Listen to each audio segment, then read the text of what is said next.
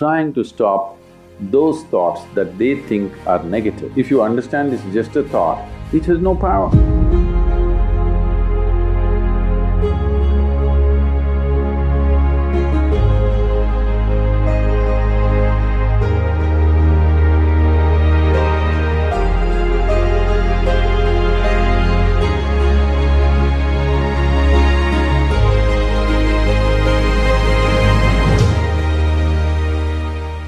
Take away negative thoughts.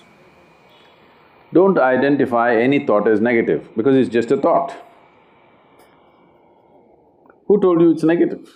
It's just a thought. You're making it up, maybe you like it. What's the problem? If you understand it's just a thought, it has no power. If you think it's a reality, then it destroys you. It's just a thought, isn't it? Is it true that you made up the thought? No? Ah, if you're having doubts about it because you are not thinking, you have a mental diarrhea happening. Yes, it's simply happening. Thinking means… the word thinking means you are exercising your thought process consciously, isn't it? Yes?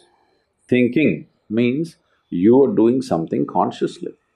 Right now this is in a state of mental diarrhea, it's just pouring all the time. Now, what is negative about it, what is positive about it? The what is negative is, it's happening unconsciously, that is what is negative, not the content. You thought about a devil, that's negative, you thought about a god, that is positive, there's no such thing. It… the most negative thing that's happening right now is it's happening unconsciously. That is what is negative about it. And uh, a whole lot of people have destroyed themselves trying to stop those thoughts that they think are negative. And they try to fight them in so many different ways. You create these things and then you fight them.